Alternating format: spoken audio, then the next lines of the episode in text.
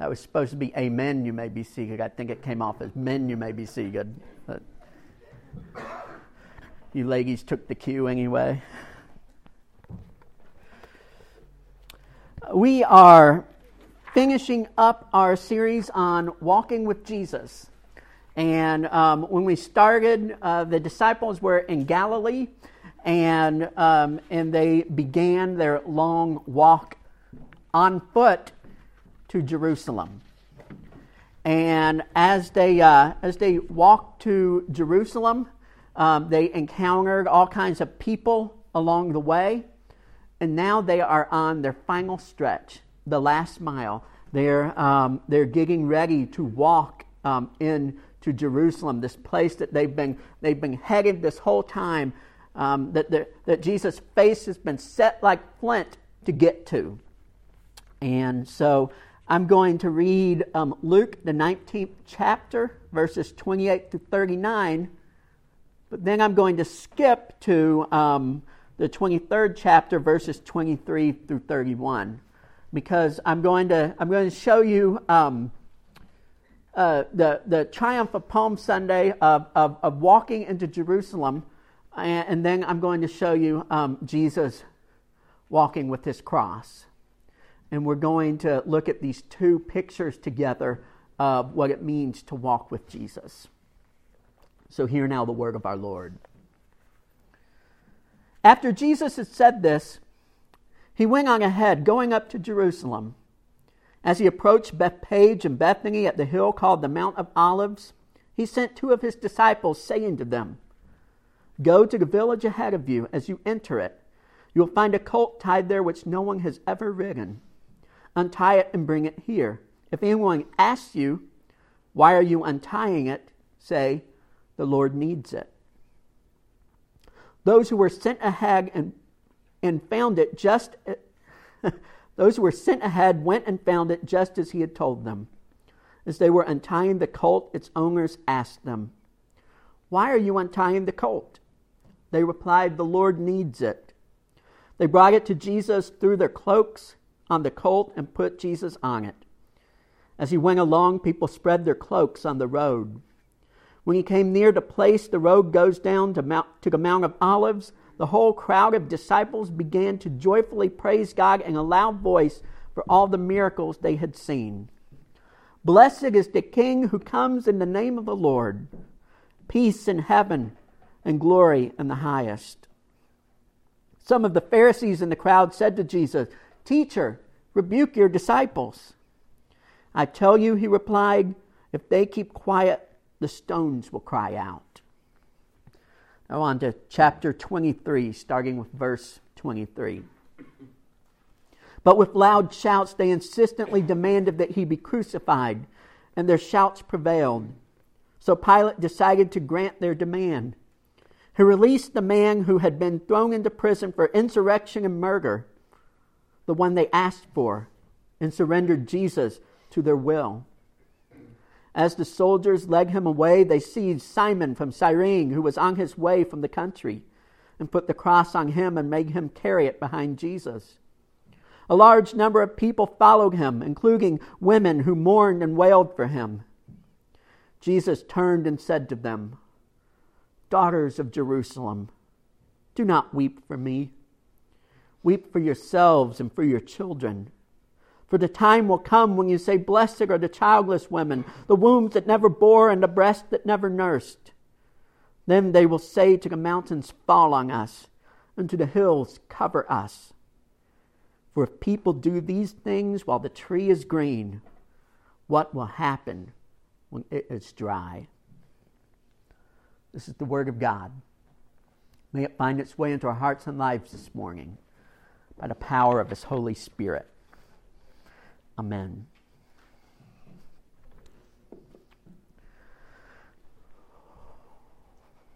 One of the um, joys of, uh, of having done youth ministry since 2004 is that um, I'm starting to reconnect with, uh, with people that were in those, uh, those, those first couple of youth groups who are now adults and have kids of their own.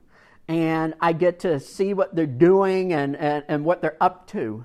Um, uh, many of them are, are, are, very active in their churches, and, um, and uh, there's a couple that are, that are even pastors. And uh, it, it's just such a joy and just such an inspiration to, um, to, to get to reconnect with those kids. Um, one of the heartbreaks is when I'm reconnecting um, with someone that, that was in my youth group. And, uh, and we talk for a little while, and, and then I find out that, that they've stopped going to church. That um, when they graduated, they graduated from their faith. And, uh, and, and, sometimes it's a kick in the teeth because, um, because some of these, uh, these students were my most faithful and my most active and, uh, and, and not the ones I ever thought um, would fall away. They, they left my program seeming like they were so on fire for Jesus. And then I reconnect with them. And they're same people and, and, and they're good and they're trying to raise their kids right, but I know that there's something missing. Something that I felt like I worked so hard to put there and it can be heartbreaking. And the thing I've learned through the years is you, you really never know which ones are going to fall away and which ones are going to stay to the end. The same was true of Jesus' disciples. You know, if, if, uh, if, if you were betting on which disciples were going to walk with Jesus to the very end, you probably would have put all your money on Peter. And yet, he's walking with Jesus through the palms, but during the passion, he's nowhere to be found. What's the difference between people who walk the whole way and people who fall away? What's the difference? And my question for you is will you walk to the very end? See, we're, we're given two pictures in this, this scripture of, of what it means to walk with Jesus. And, um, and, and, and the first picture, the, the last mile, you can um, almost feel the sunshine beaming out of that passage. It's, it's uh, uh, all, these, uh, all these disciples are just high on adrenaline. Their, their chests are puffed out. They're, they're, they're so happy to be marching into Jerusalem with their king. Uh, they, have gotten to the last mile and they've commandeered a donkey and they're, uh, and they're, they're, they're, they're marching the last mile to Jerusalem and they're excited. And it says, all the disciples, the multitude of disciples who had seen Jesus' miracles, were crying out. And, and, and they were shouting, Blessed is the King who comes in the name of the Lord. See, Jesus began this walk with, uh, with his, his merry band of disciples, but as he went from village to village, the crowd following Jesus grew and grew and grew. And finally, in this last stretch, it's, it's, it's, it's almost a parade.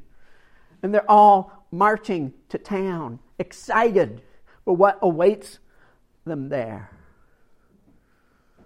But fast forward a week, the scene's very different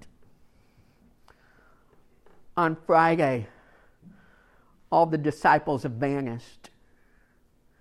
A, uh, uh, the, the, the, the, the man Simon, called Peter, is, is cowering in a corner somewhere, denying he ever knew the Lord. And some random Simon has to be pulled out, out of the crowd to help Jesus carry his cross. They've all disappeared. Judas is hanging from a tree somewhere. The disciples that, that said, We'll follow you to the end, are nowhere to be found. What happened? I kind of think they ran out of faith and they ran out of hope. See, see, they marched into Jerusalem with, with, with these great expectations for what Jesus was going to do and what he could do. It said they had seen his miracles and, and, and they, were, they were crying out in a loud voice. They were so excited uh, about, about what was going to happen because they, they had seen Jesus work such wonders. And if, and if any man was the Messiah, if any man was the Son of God, if any man was going to, uh, to rule on the throne in Jerusalem, surely it was this guy, this wonder worker. And then the week doesn't unfold like they're expecting it to. And, and, and they, they see their charismatic rabbi led off with hands bound.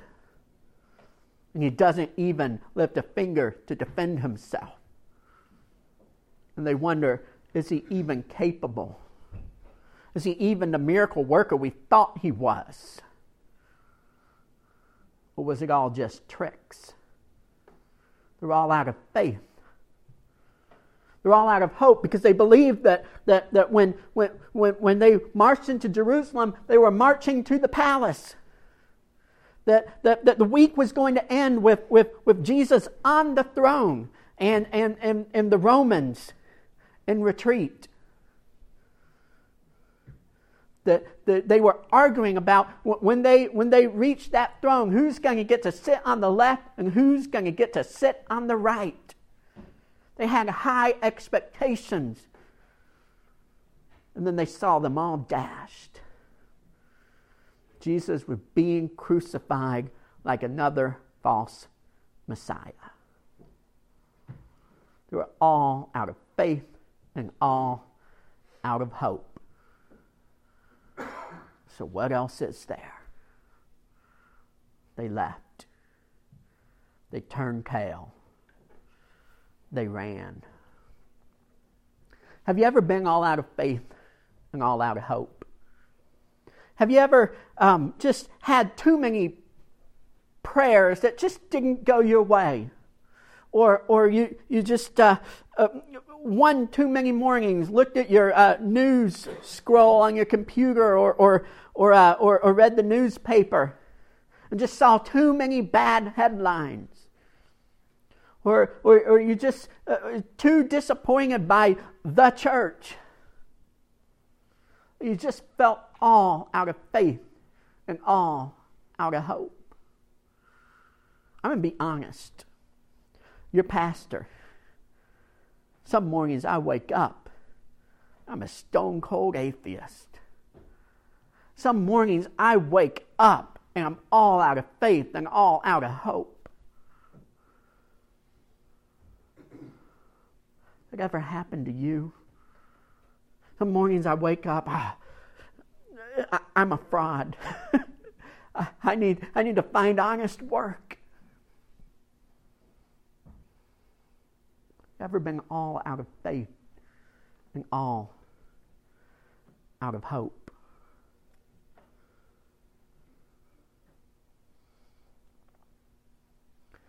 There were those that walked the whole way with Jesus. There were those that didn't turn away. It was the women. You catch that? After, after, uh, after, after the men had all fled and, uh, and they had to, to pull some random dude from the crowd to, to, to carry the weight of this cross,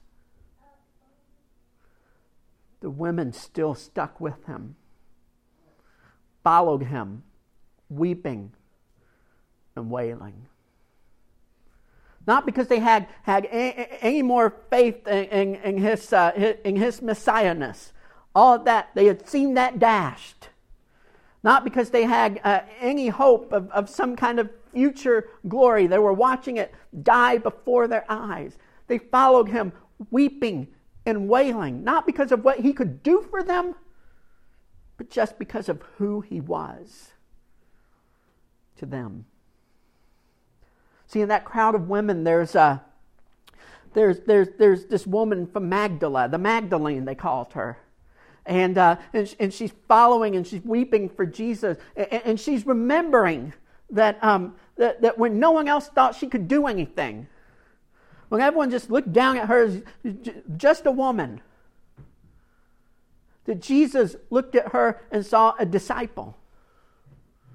Saw someone that could hang with the boys and invited her along. And she thinks, maybe he didn't turn out to be what we all thought he was. But he believed in me. How can I turn back now? Somewhere in that crowd, I think there's a, there, there's a prostitute, former prostitute. Remember, um, in her worst moment, she, she, was, she was dragged out um, naked and exposed and, and, and, and all the religious authorities had, had surrounded her, and they had stones in their hand, and they were getting ready to stone her, and, and, and they looked to this, this enigmatic rabbi scribbling in the sand. They said, What does the law tell us to do? She was at her worst moment. And Jesus said, Let he who is without sin cast the first stone. And one by one, they dropped their stones and they walked away. And then Jesus looked in her eyes and he says, I do not condemn you. Go and sin no more. I got to think this, this woman thinks as she's, she's weeping and, and walking beside Jesus. He was there for me in my worst moment, in the worst point of my life, He was there for me. How can I turn back at the worst point in His life? Somewhere in that crowd of women, we've got a mother. Every mother thinks their son is the son of God. Sometimes it doesn't pan out. But Do you think this mother's disappointed in her boy? No. You may be just a man, but you're still my boy. She thinks as she walks beside him, doing what only a mother can do. See all of those women walking beside Jesus, weeping, wailing. They were all out of faith. They were all out of hope. But they walked because they had love, because they loved Jesus. And love, love walks the whole way. Love walks the whole way. See, religion that is based on what the deity can do for me is based on on praying to the storm God for rain. Well, when the sky dries up and the ground dries up, faith and hope dry up. When it looks like the miracle worker has performed his last trick, the spectators all go home. But relationship built on love, that walks through the darkest valley. Love walks the whole way. See, I wake up some mornings I'm a stone cold atheist. And then I remember something. I remember that I'm too in love with Jesus to do anything else. I'm too in love with Jesus to do anything else. I remember that that um, that, that one night I was sitting on a bench outside of a hospital in the rain. That that my wife had just, just given birth to our six month old stillborn. I was at my lowest point. I was sobbing. And I felt Jesus' arms around me. And I heard a voice in my soul that said, I will not leave you orphaned. And so I think, I don't know if you're here beside me now, but you were there when I needed you. So I guess I'll keep on walking. And like bag indigestion, the atheism's gone by noon. So Don't have to email your DS to pastors and atheists. I'm good.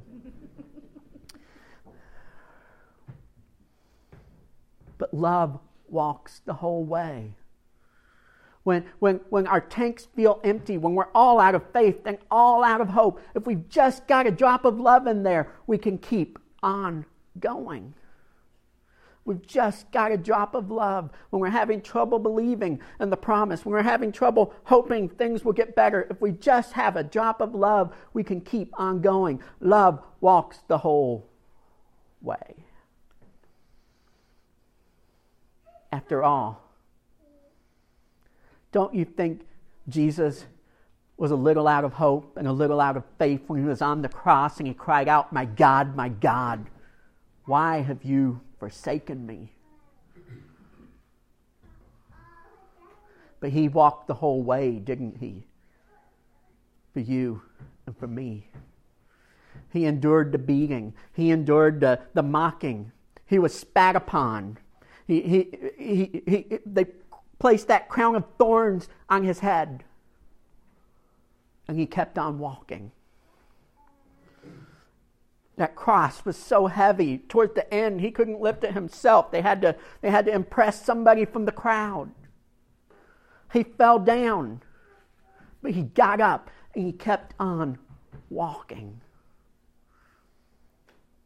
And when he got to that hill, the place they called the place of the skull, Golgotha, when he got there and he looked up, he could have called down all those angels. He could turn around and said to the crowd, This far I go and no further.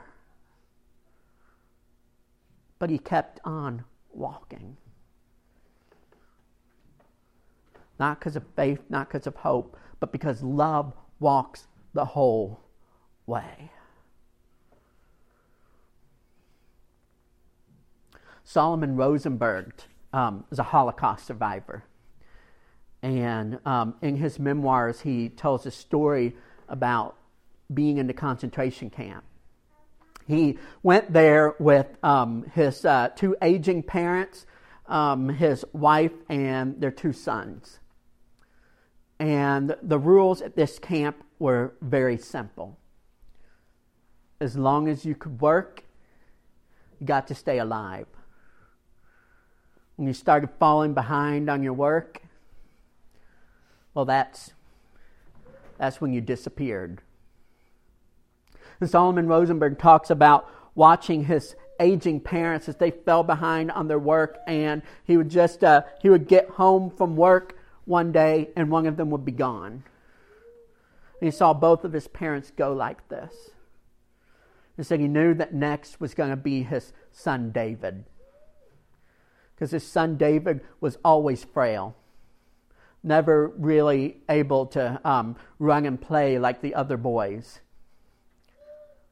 And he could see him falling behind each day. And, uh, and, and, Solomon um, just uh, he, he worked extra hard to, to, to, get his, uh, to get his load done so that he could go help uh, go behind his son and, and, and help him to, to keep him alive as long as he could. But he always had that pit in his stomach, knowing that, that, that one day he would come home from his work and he wouldn't be there. Well, one day uh, Solomon comes home and the barracks are empty. He can't find anybody. Um, no one from his family's there, and and his heart just drops, and so he's he's searching everywhere, and, and finally he finds uh, his oldest son Joshua in like hiding in a corner, and he's just sobbing. Joshua, Joshua, he says, did, did they take David? And he wipes tears. Says, "Yes, yes, Papa, they took David." He looks around. He says, Where is your mother? Uh, your mother was strong enough to work. Where is she? Joshua looks up at his father and says, Papa, when the soldiers came for David, he was crying and he was afraid. And so Mama pulled him close and said, There's nothing to be afraid of. And she walked with him so he wouldn't have to go alone.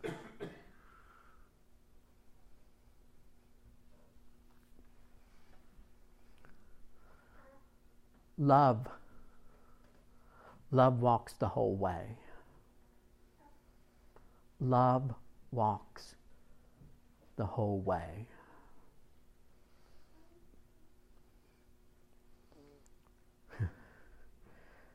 I'm a optimistic guy. I don't believe I'm uh, called to preach bad news every Sunday.